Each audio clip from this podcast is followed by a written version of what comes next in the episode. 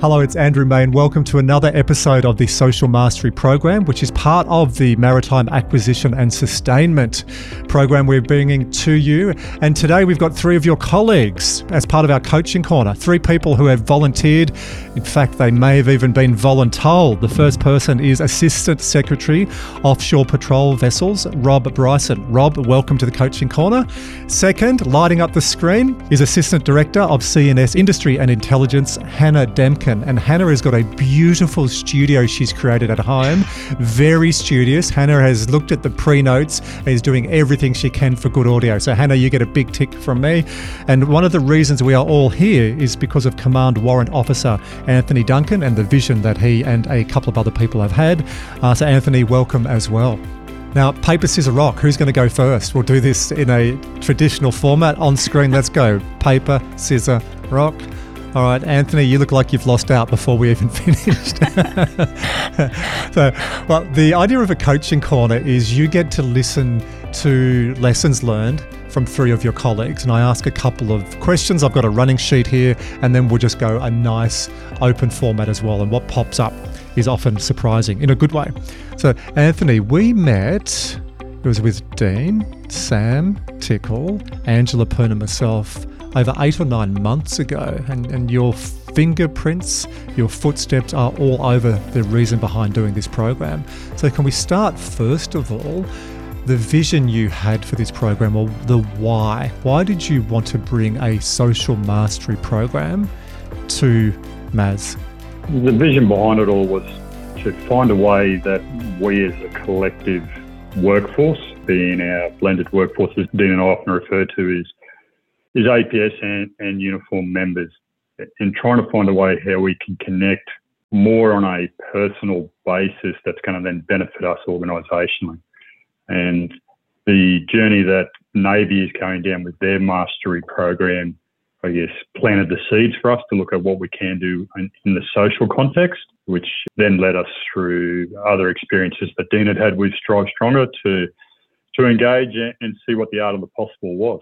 It was a great learning for us as well as Strive Stronger because when we looked at what the Navy has done in training, maritime mastery goes deep and has for years. Domain mastery, so the actual role that people have was deep, and there was a real opportunity to to bring social mastery into that program more in our in our day to day living. So we love that we could normalize this, that it wasn't just seen as either psychological or technical models. And with the help from you, Dean and Sam, and and a whole bunch of people as well, we looked at four key areas, which was the program we did, the 30 day program. So, starting with self awareness, because if you don't have self awareness, Hannah, what have you got? Nothing. Nothing. Or nothing. I, have just been doing a football session this morning. Nothing with one of my footballers, N U F F I N. And once you get self awareness, that knowledge of where you are, you can then lead to self management. And, and we did a couple of really good activities on that as well. Dr. Tom Buckley spoke about burnout. We spoke about nutrition. We spoke about productivity. And then the third part is social awareness. So, how you interact and show up with others. And then relationship management, which is really important. So, they are the four steps self self awareness, self management, social awareness, and relationship management. So, Anthony, I would like you to pull one area out of those four, or you may even go wider. What, what was the biggest thing you got out of the program?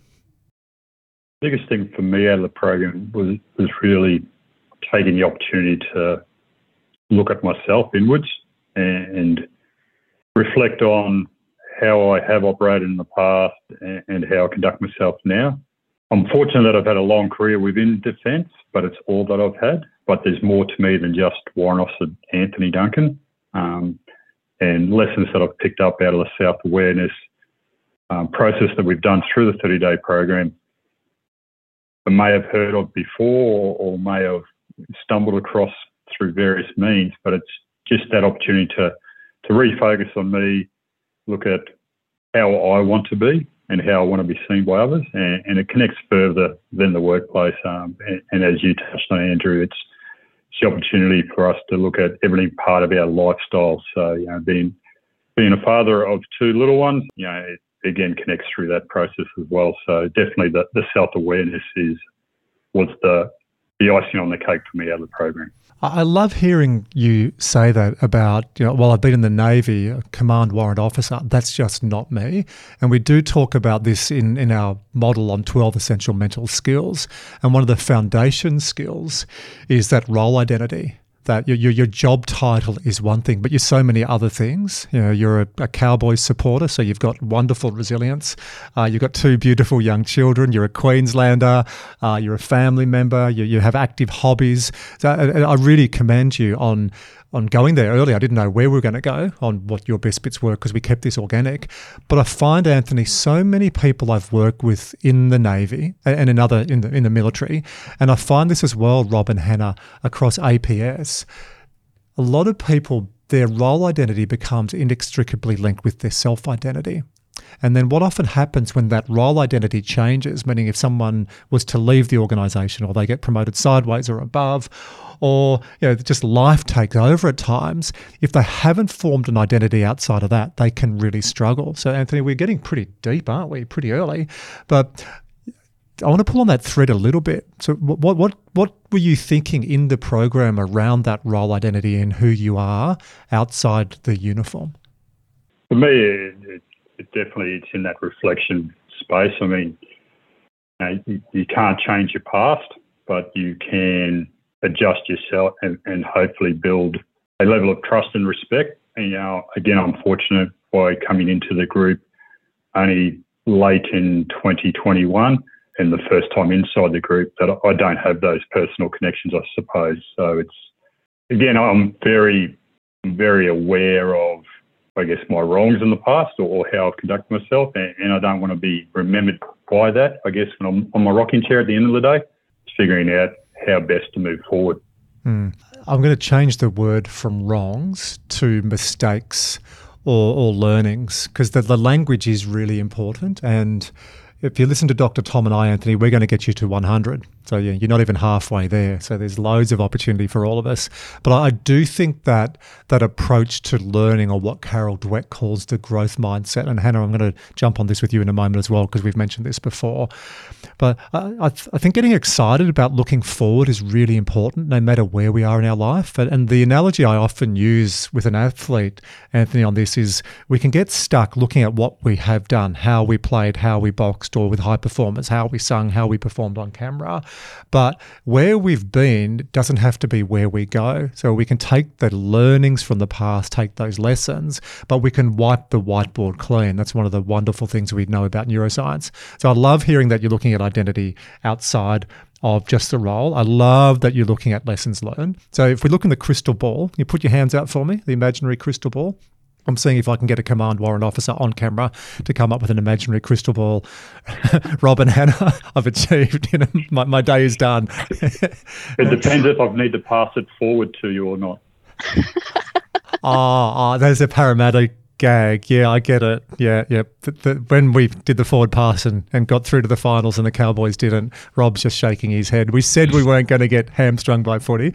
Uh, hand on the crystal ball what, what does a great year look like for you? So let's go to December 2023 and you look back in the rearview mirror.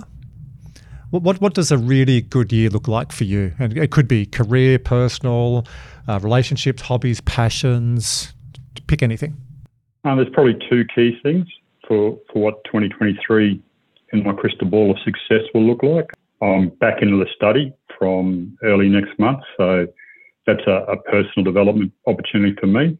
But from a from an Anthony aspect, it's it's how do I connect with people better? And I think I spoke about it either with yourself or or Angela. It may not have been during one of the actual facilitated classes, but it's about having that conversation in the lift in the morning with someone, you know, and being more than just how are you good. It's we don't need to to know everything about the ins and outs of each other, but you know, there's you can offer more than just just good in, in a passing comment from that aspect, and it, it's trying to remind myself just to be that to extend out of my comfort zone more for that, and, and try and build relationships and, and connections through a network from that side of it. And you've mentioned the word three times: connection. Connectedness is a totally trainable mental skill for anyone listening to this who's really resonating, one with Anthony's, with your authenticity, and two with your message, going, hey, yeah, I would like to connect better, or I would like to improve my communication. If you had that little voice that goes, oh, but I've never been good at that. I'm not, I get nervous in public. It goes back to often when we were at school and you had to stand up at assembly and you felt really nervous. You'd been all that. You can totally learn to connect, which uh, when I learned this, Anthony, in psychology, I just thought some people were good at, you know, social skills, some weren't. And I thought it was more how you inherited or how you grew up, but I was totally wrong. It helps where you've grown up. If you, you know, my partner, Tony, she's Lebanese, so uh, she's got 50 cousins. Like every time we meet someone, who's that? It's my cousin. No, seriously, it's my cousin.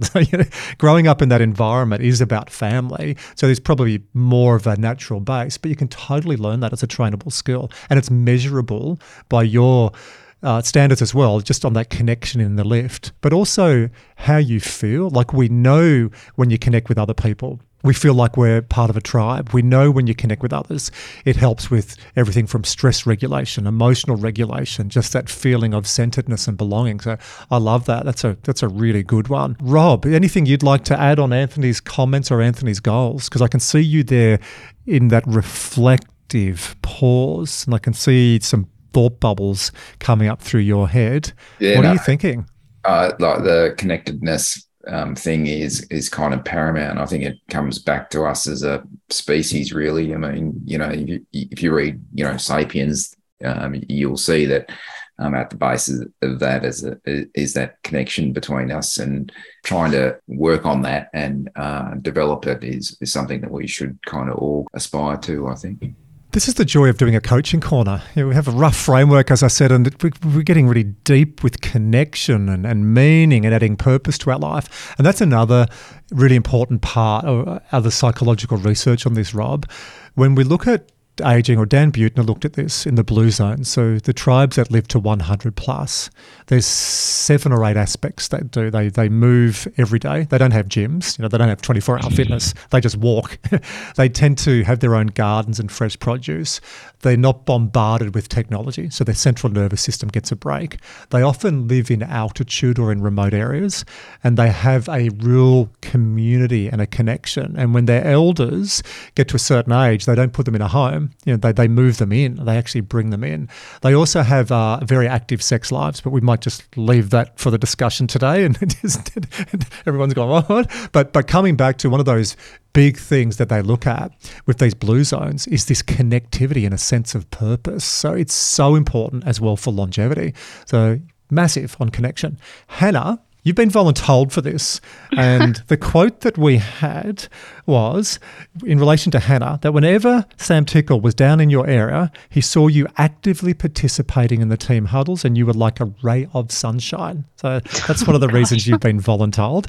Uh, let's start with your experience in the program. Do you want to pick one of those four key areas, or do you even just want to go left of that? Do you want to pick a theme or a learning you took out of the social mastery program? I did a lot of what Anthony was speaking about in terms of building connections really resonated with me. And it's been a really important aspect of lots of roles that I've had. So I do, um, I do understand that how difficult it can be um, to make those connections sometimes, um, especially when you are moving into a new role.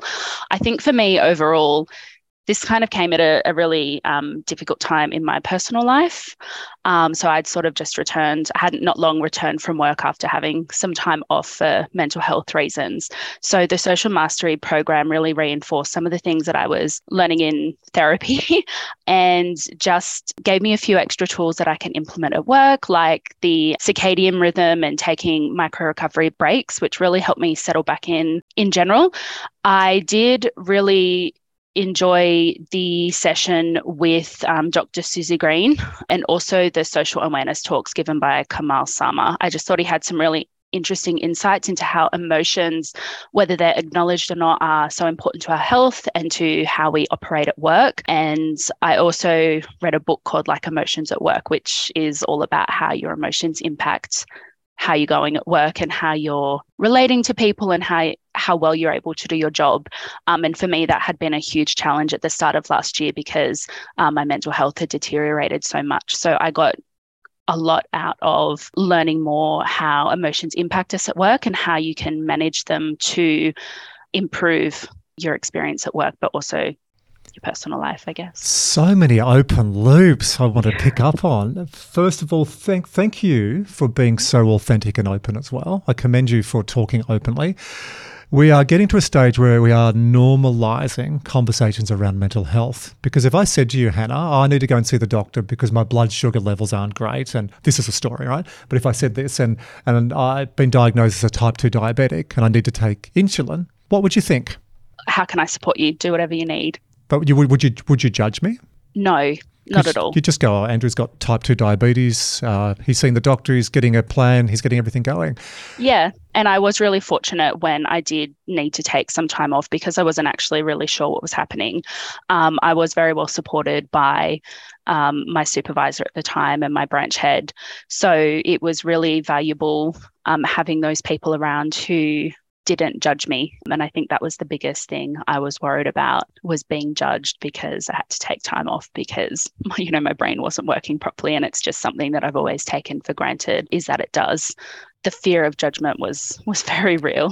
Mm, I could hear it in your voice, and and you you rounded out the analogy beautifully. You are such a good student, because if part of your brain isn't working, why should it be any different to my pancreas? So if your cerebral cortex is not processing information, and if your amygdala is not helping you rationalize uh, the difference between emotions, and Dr. Suzy and I spoke about this, and and and I too loved the session with Dr. Suzy and Kamal. I have an intellectual crush on both of those, so. You know, little secret. yeah. Maybe shouldn't tell you all. I just love working with them both. You know, don't even have to be paid.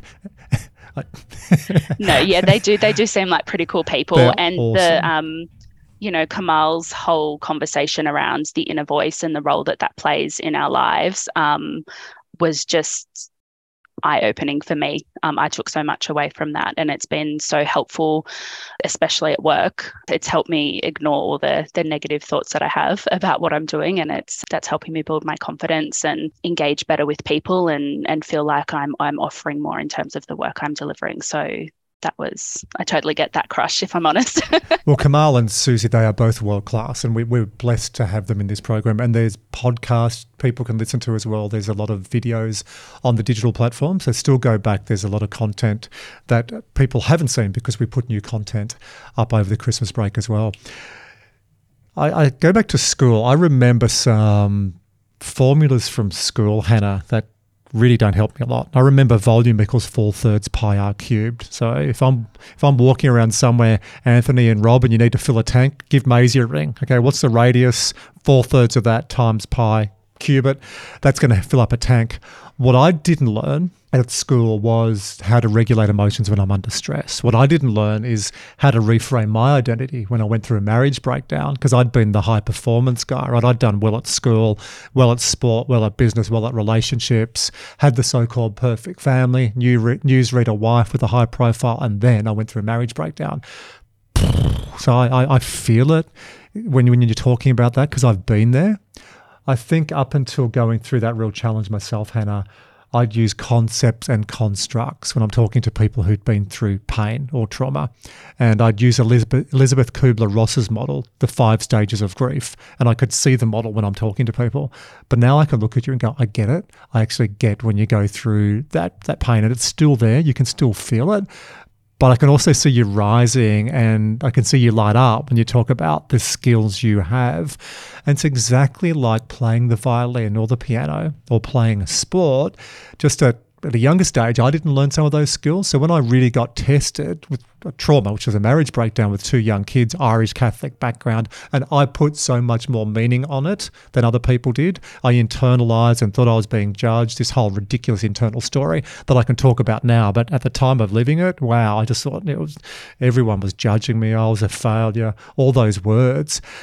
But you realize in life, or I realize there's some ups and downs, some highs and lows. And when you have more skills around emotions, you realize when you get challenged, hey, I, am going through a shitty time but I've got resources. I, I, know how to deal with this, and I'm excited for you in the future because I guarantee working on these skills, working on emotional regulation, even today, you probably didn't even realize, but articulating this today is really helping you make meaning, or we call it lag time. You know, often people see where you are, but we haven't caught up with ourselves. Does that resonate? Uh, yeah, it does definitely. Yeah, I definitely have more skills too now, which is helpful, especially at work, because yeah, I'm not just squashing those emotions all the time. I'm learning to work with them or around them. And I think that makes for a better work experience for me and the people that I'm engaging with. A better work experience. And do you know what else you're going to be way more aware of? In, in fact, what you're going to be way better at without no. even realizing? Compassion and understanding others. How good are you going to be as a coach? How good are you going to be as a leader, as a mentor when somebody else is going through a challenging period? well, I hope I can offer them the same things that I got from from the leaders in, my area. So yeah, fingers crossed, I guess. Mm. And a shout out to your leaders as well, because psychological safety and having that psychological safety in the research builds the bedrock of trust, which allows you to, to stick your hand up and say, Hey, I'm not coping.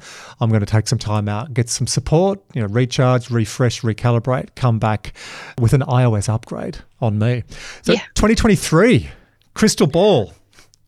Come, All if, right. if command, do I have, to, if com- to hold the crystal yes, you do. oh God. Okay. if command warrant officer right. Tony Duncan did it, come on, you can play along. All right. So sure. we're at the end of 2023. You're looking back, and you've had a great year. Hannah has nailed it. Whether it's physical well-being, psychological well-being, relationships, career, learning and development, finances, hobbies and passions, community and spirituality. I just went through eight key factors we look at for balance really quickly. Pick pick a few things. What will be a great year? a great year, purchased my first property, that I'm feeling more comfortable in this role. I've only been in it for sort of a few months. So th- there are quite a few steps that I'd like to implement over the course of the year. And I think if we're successful in doing that, that would be a, a really good year. And just if I'm able to improve those leadership skills, that would be awesome as well because I'd like to be a, a good leader and yeah, someone that people can feel like they can talk to. Love it. I'm going to give you one other one. You, uh, it's not politically correct to ask men or women in the world now their age. I'm not going to do that, but I can tell you're a little bit younger, a little bit more youthful oh, than I am. Okay, I'm very flattering. uh, can I give you a goal as well? Sure. Be young and have some fun. Yeah, well, I can do that. Yeah, and and and, and whatever that looks like for you, and you don't have to articulate it, but just what, what brings you laughter, joy, play, and what that will do is balance out really well with the career goals and the finance goals and the leadership. Because I hear all that and I love it. I'm excited and, and I want to double click on it. But I also want you to have that energy, you know, that, that that youthful exuberance. And we all need a bit of fun. So Anthony and Rob, don't think I'm saying like you guys just be serious because you, you you guys are over the line of having fun. We all need to have some fun. Yeah. Yeah, no, I'll, I'll make sure I do that. It's just yeah, you probably don't need to hear about my online shopping addiction today. There's probably not enough time to go through all of that. Um, but yeah, I'll definitely add that to the list of goals the old dopamine fix. When you said online and addiction, Anthony was going, "Where are we going on this?" shopping, just shopping. It's, I mean, it's not great, but it's. Um, Some people call it shopping. It's just swiping left. Yeah. Uh, well. uh, oh, Anthony, you caught me. uh, similar to Rob in a serious mode. Thank you for bringing some playfulness to the podcast. Your take on on Hannah and, and what she said and where she's at? You know, I've been fortunate to meet Hannah in passing, but but that's as far as our our knowledge of each other is. So, you know, I commend you, Hannah, for being you, for, for being open and honest in this small forum of us first and foremost, and appreciate that you feeling comfortable enough to to be open up and, and, and comfortable with your own personal circumstances. For you, there's two things. There's me as the the dad, and don't take it the wrong way because you know, I'm, yes, I'm old, but I'm not that old. But have fun, like Andrew said. But you know, continue being you. You know, if, if you're a bubbly person in the workplace, people feed off that. Yes, as a your position based, you know, there, there's times for the hard decisions, but just be authentic and be you is my really encouraging factor from that aspect. And the second one is is don't buy a house cut that away. Maybe a small apartment. but um, no, I think I'd like that stability. And um, thank you for that feedback. I really appreciate it. It's lovely. It was, Jen. Was it don't buy a house because you should use the money to travel and have fun? Or is there a better investment idea you've got for Hannah? Yeah, definitely. It's it's an annual season. Oh, the word slips in my mind. Membership with the uh, the best NRL team in the country. Oh, so this is probably where I need to confess that I'm not a um, sports fan. Really, there's I don't really one, watch football. There's only one way to get on the bus. Um, I barrack for New Zealand in the rugby because I like the haka. So I'm not really the right person for sport, um, but I do have my annual holiday book. So Good. I've got, I've got something to look forward to. That's as that's a politer put down as I've ever seen. It's not just about sport. There's community and hobbies and arts and passions as well. Hannah, if and when you do want a team, come and have a chat to me. I'll, I'll look after you as well. Uh, All right. Rob, you've been sitting patiently. You've been contributing. You contributed beautifully throughout the program. So when we were thinking about who can we get, your name definitely popped up as well. You're in all the forums, and you're a nice blend between you know, some of the fun and playfulness, but you got pretty deep and serious about some of the theories. So, can I start? Similar question to you. What was the biggest takeout or the biggest learning that you had from the social mastery program? as I said in a couple of those sessions, I think it, it's kind of been a re all of the kind of aspects in the in the program have been reinforced what I've been looking at in myself, and and also at the same time too, I'll stop and prop there and say, Hannah, I've been there, seen all the and and everything that you said kind of resonates with me as well because I would typify my uh, journey in career sense to be um, heavily plagued with things like imposter syndrome and only late in kind of life realizing the impacts and that things like anxiety have on on you as well and how they play out not even really understanding what it was and the only reason I came to terms with that was because of my own daughters, both of them, they're dealing with those kind of issues and actually putting their hands up and saying, uh, help me. And what is this? And everything like that. So that's been a pretty enlightening thing for me as well. So uh, I would say I've had a, a pretty, you know, successful career uh, and an enjoyable career. It is always all those kind of negative thoughts and imposter related things have always kind of plagued me over that time. So it's good to hear that somebody relatively early in their career has put their hand up and said, you know, um, I want to deal with those kind of things straight away because I wish I had of, and I wish I knew what they were 30 years ago when I started my career. So good on you in that regard. With regards to the the program itself, you know, the big takeaway for me, and it and it always kind of has been uh, a philosophy of, of my leadership style as well, and what and how I look after people around me is is there's a kind of pyramid and at the top is is yourself. And if you don't look after yourself and you don't understand the how you move through the universe so to speak and how the the impact that you have on others then you can be very destructive to not only yourself but those around you as well so look after yourself in a in a mental capacity in a in a physical capacity as well uh, and an emotional capacity. And then from that flows everything else. So uh, the next kind of level there is the the family and the people, those around you, and how you look after them and connect with them and um, help them along the way. Those two things, when they're uh, the yin and the yang are in kind of balance and all that kind of stuff, then the third level is your next concentric circle of your work and your team environment and all that kind of stuff. I've said that quite often to the teams that I've led in the past, and all that kind of stuff.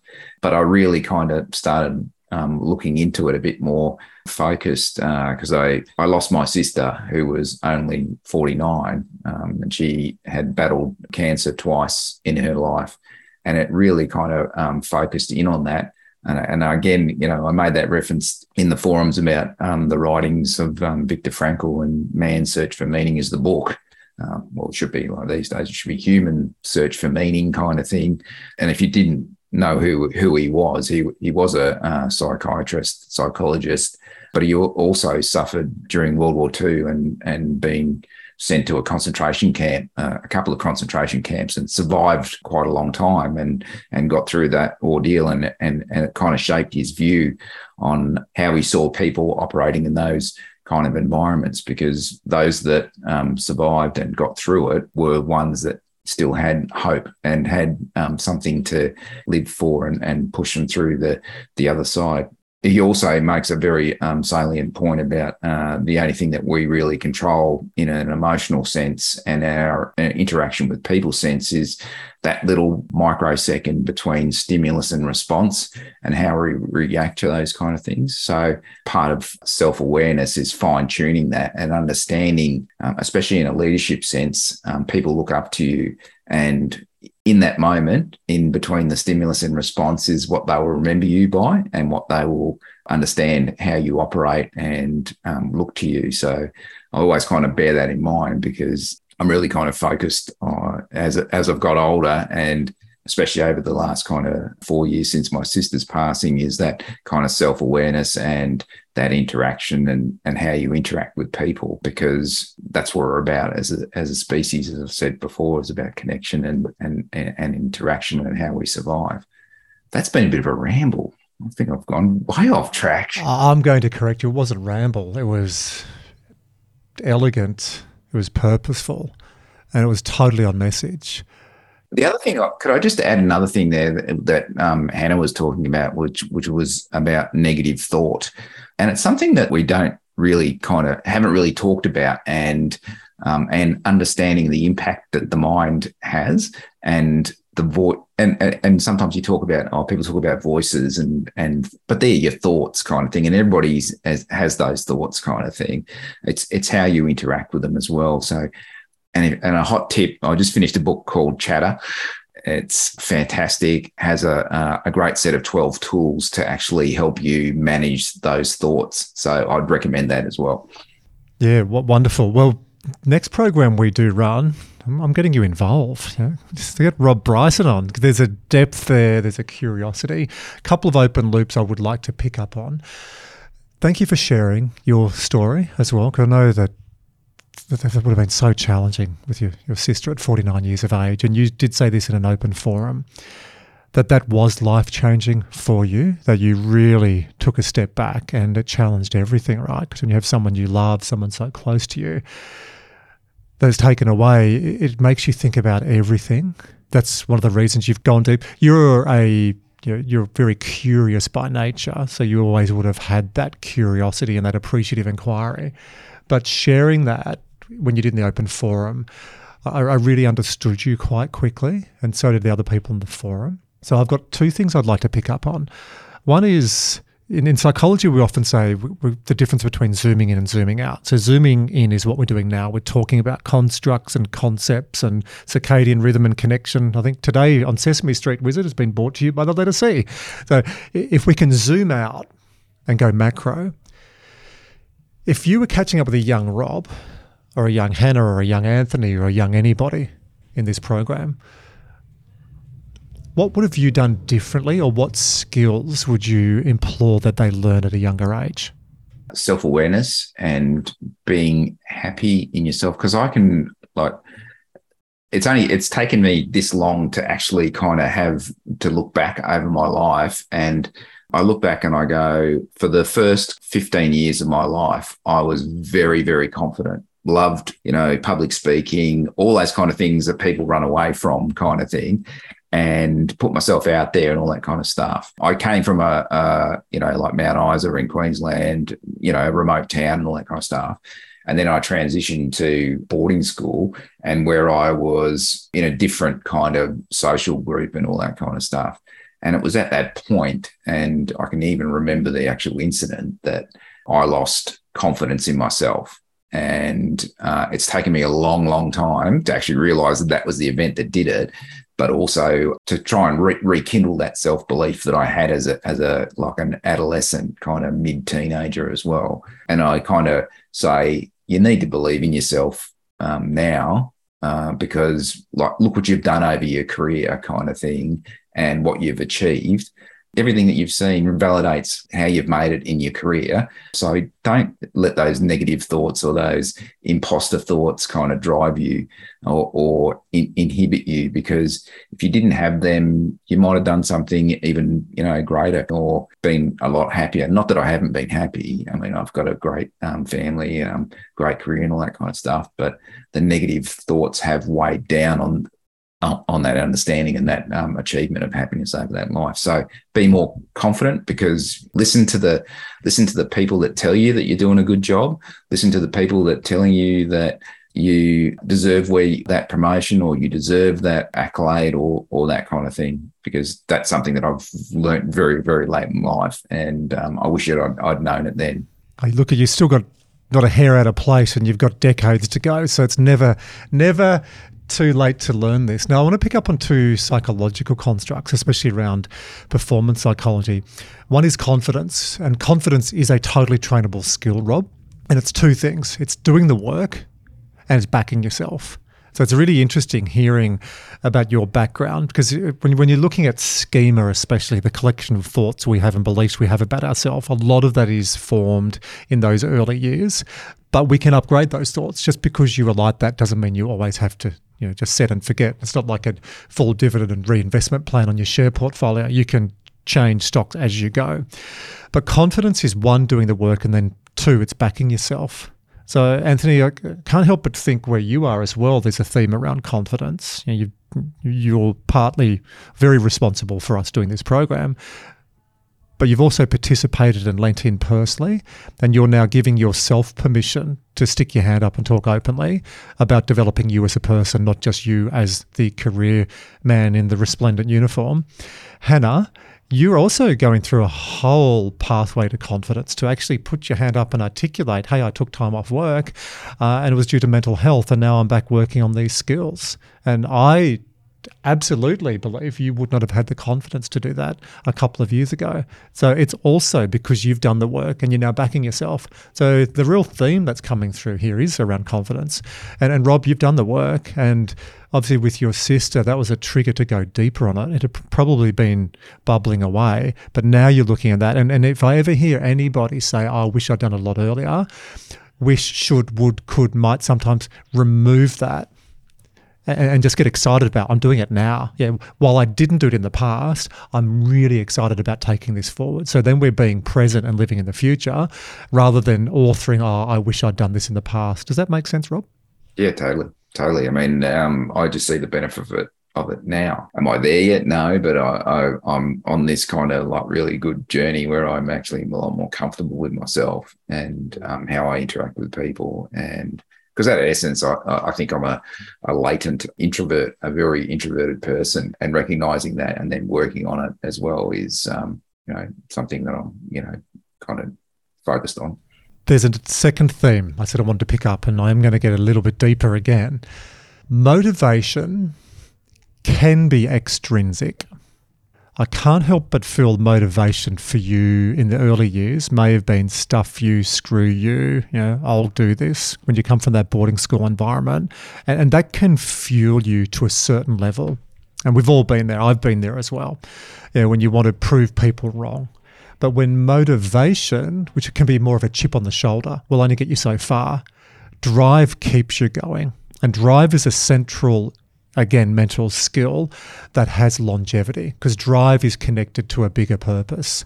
Uh, I, I, I, can't help but look at where you are as well and, and see that you've shifted from this extrinsic motivation to a drive which is real meaning and purpose and has a real connection to who you are and where you are. And when I say that, what do you think? Have I got too oh. deep? You're going, oh, God. No, no, no, no, no, totally. I, I, I think you're right about the external kind of view. It's almost like what you said earlier about um, people's titles defining them and stuff like that. And to me, that's an, a, an external kind of kind of focus, and and sometimes transition into the internal. But like what what I am kind of aiming for is to you know get the total person kind of right and not be defined by what job I do and kind of stuff like that because that's only like part of the equation. It's not like the the full thing. I've got I put a lot of effort into into that in the past and um, always looking for the the next opportunity. And even though I was I spent 20 years in the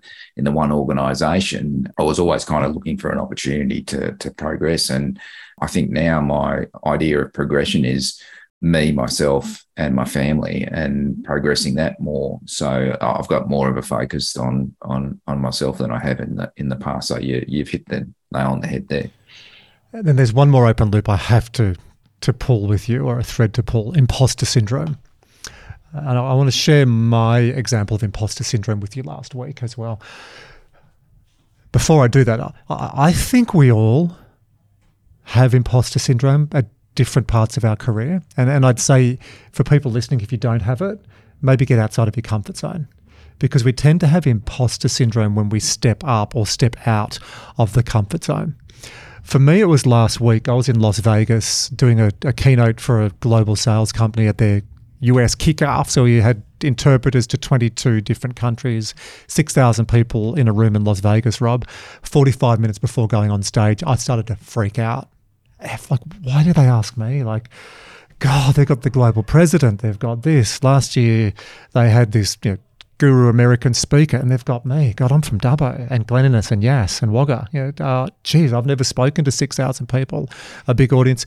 And my little voice ran rampant. And I played a really interesting experiment. When you study this, Rob, and you live in your own head sometimes, it's really draining. And I said to myself, I just want to run a little experiment. I'll give myself five minutes to let the imposter come through. And it was everything like, yeah, why am I speaking on this stage? You, I was really getting myself into a bit of a, a frenzy. Then it was bang, I now need to down regulate and I need to get my shit together. And I went into the toilet. I didn't even need to go to the toilet. I just sat there and I breathed and I did some of the work that we've done with Dino Gladstone and just the down regulating and I totally got my voice back in five minutes. It was crazy experiment. I probably shouldn't do it in front of 6,000 people, but I wanted to experiment on me. And it, I'm a bit odd, Anthony, you know that.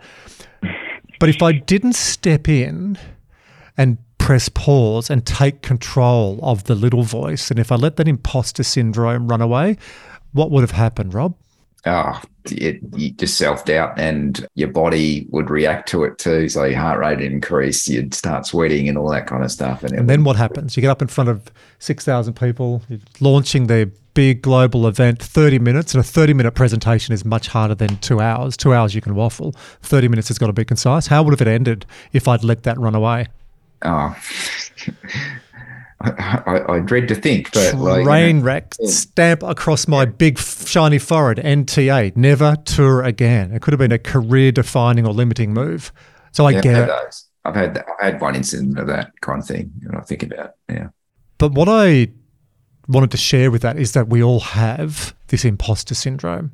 Yeah, it's acknowledging it and I was really grateful that I get to teach this, that I've studied this, that I work with great companies and I work with great athletes. So I could auto correct.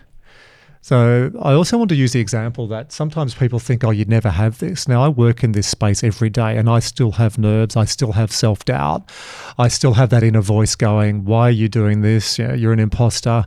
But you've got to pause and then look for evidence. That's how you, Rob, can help yourself out of imposter syndrome in the future. That's how anyone listening to this, like, where's the evidence? And that's the exact frame I used sitting on the toilet when I didn't need to go to the toilet when I was doing deep breathing. I've done hundreds, if not thousands, of presentations. I know how to control a room. You know, I, I, know this content. So I just had to come back to where the evidence was. So if and when it happens again, mate, and, and you have that imposter syndrome, just acknowledge that, hey, this is actually a normal part of stretch. That helps me as well to acknowledge when I uh, feel that self doubt, that sort of self worth being questioned. This is not a bad thing because it means I'm pushing myself, I'm challenging myself, I'm getting out of my comfort zone. And then go back and just ask that question where's the evidence? And for you, you've had decades in the APS, you've had loads of situations where you've stepped up that's it's a it's a really powerful frame so you don't waste time, energy and attention unnecessarily because imposter syndrome is all extrinsic. All thinking other people are looking, judging, commenting. But then we make it internalized. You're nodding. What are you thinking?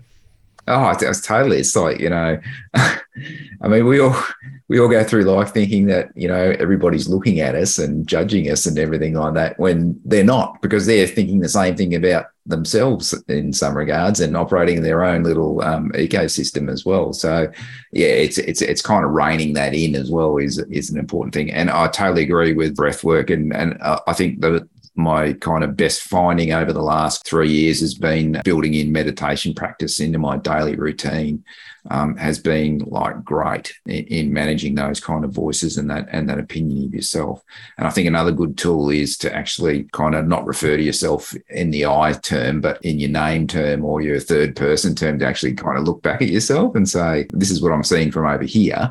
You know, Rob, this is how it is. It's not what you, you kind of expect. Is is also a, a, good tool to kind of rationalize. It is that. a proven research, uh, proven strategy to talk about yourself in third person. That's that getting on the balcony and getting out of the that internal focus. Wow, I could go so much more on that as well. I think we'll leave it on that for now. So many great themes, so many great learnings from you. I'm going to ask both Hannah and Anthony to comment on you. And, and Anthony, I'll go with you first. Your, your reflections, your thoughts on Rob sharing his message and, and his learnings from the social mastery program. Rob, thank you for for being comfortable in sharing your own personal thoughts on it. One thing that that I learned through listening to yourself, Rob, and, and Andrew talk over the last few moments that I've actually jotted down is is I need to change the question. And by that, it's changing the question from what do people not like about Anthony to what do people like about Anthony? And it's taking that selfish moment to recognize that there's things that can be liked about me because I've often fell into the trap and I do it even now with, with personal reflection is looking for all the negatives. And, and it's probably why my kids call me negative Anthony at home rather than flipping it and actually acknowledging that there's lots to like about Anthony. It's so easy to get into the negative. There is there is lots and lots to like about Anthony. I, I wind you up, but you're a very centered, grounded guy. Can I just add one thing though? Change the word selfish, because selfish implies that it's it, it's not done in the right way, or there's other things that are at cost in doing this. It's more around a self focus. And I know, Anthony, that sounds simple, but language is profound. Because whatever you think doing this is selfish, and that's years of conditioning, right, that you've had, uh, would go way back to where you grew up, would definitely be about the, the Navy when you started a, a number of years ago. But just that little frame, this is self focused or this is self management rather than selfish. Yeah, really important you get that that wording because then you are putting yourself first, and it's important. Thanks, Andrew. Hannah. Oh, I got so much out of that. Thank you so much for sharing. Just was so much learning. I can't wait, Wizard, to listen to this because there's so many lessons all three of you have had. It's so rich, and I'm just I feel yeah, privileged to be here to listen to the conversation. Yeah, definitely. And it really, everything that you said, Rob, really uh, resonated with me. I come from a similar background. I grew up in a regional area. I went to a boarding school, public speaking, very competitive with sport. I did well academically and then have spent, well, you know, everything fell apart at uni. And I've spent the rest of the time questioning why aren't I in the job that I want to be doing? I think really changing that focus from you know to be more future focused as opposed to, to looking back is really important changing the question like anthony said to figuring out what people may like about me as opposed to all the things that they don't like about me and all the things that i don't like about me. But i think what most clearly stood out was the viktor frankl stuff and the you know the one thing that we can control is that microsecond between stimulus and response. And and for me that's something that i know i have to work on because there is no that microsecond doesn't exist for me. Just listening to how, how you've um, learnt about it and how you um, how you manage that and and continue to manage that has been quite inspiring. So I'm going to go away and do some reading on on Viktor Frankl and and see how I can yeah improve my self awareness around that microsecond. Very good. So thank you. It's a very good book. Thanks, Hannah. Um, I would I would say that like uh, uh, and I, uh, Andrew hopefully will back me up on this, but like as a as a species, we're kind of wired to go straight to the negative. It's all part of our fight and flight response kind of thing, and the whole like um, social media is based on that, and that's how they get you to continue to scroll. So um, being aware of that and actually trying to like distance yourself can can help uh, tremendously.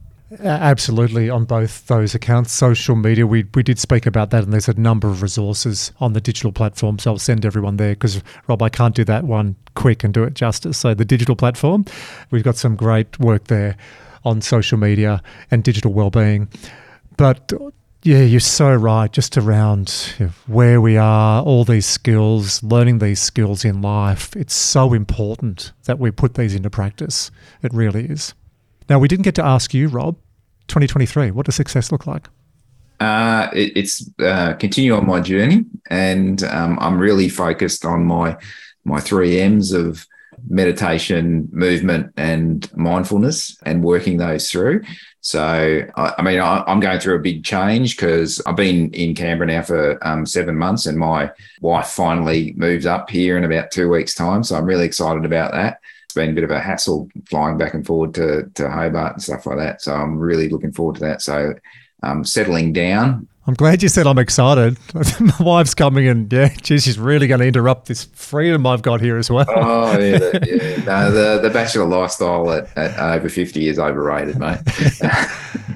um, yeah, no, looking forward to having her back in my life uh, more uh, 24 seven. So I'm really excited about that. And we're experiencing um, empty nesting for the first time. So both our um, chicks have um, flown the flown the nest, so to speak. So, um, but they're only in Melbourne, so it's a good thing now to be on the same continent and actually be able to, or the same landmass, and actually um, be able to go and see them. So, I'm really looking forward to a, a family focused year this year. Can I ask everyone to just one last interaction with me? Can you put your hands up? Let's put it in. We're going to do a group hug there's been so much sharing, learning. I, I, could see all of you learning from each other, and that was the goal of doing a coaching corner, which was to not over prepare it, but to have three active, you know, three great people turning up and being real, being authentic, being gritty. And Anthony, hearing you say that I've really learned today, Rob, when you said this, and, and Hannah, you your learnings from everyone, and Rob, your learnings. But yeah, I commend all of you for for being here, but for opening up, being authentic, for being open, for being present. This is the. Can I say this, Wizard? This is the best coaching corner we've done. That, that doesn't mean any other coaching corner we've done is bad. It just the the openness all of you had today. It was a gift. So Rob Bryson, Anthony Duncan and Hannah Demkin. I almost stumbled on your name before. But thank you, all three of you, for not just being here, but for bringing your your whole self. Thank you, Andrew. Thanks, Rob. Thanks, um, Anthony. Uh, I've learned a lot. It's been really useful. Happy to be here. Great. Thank you. Thank you all as well.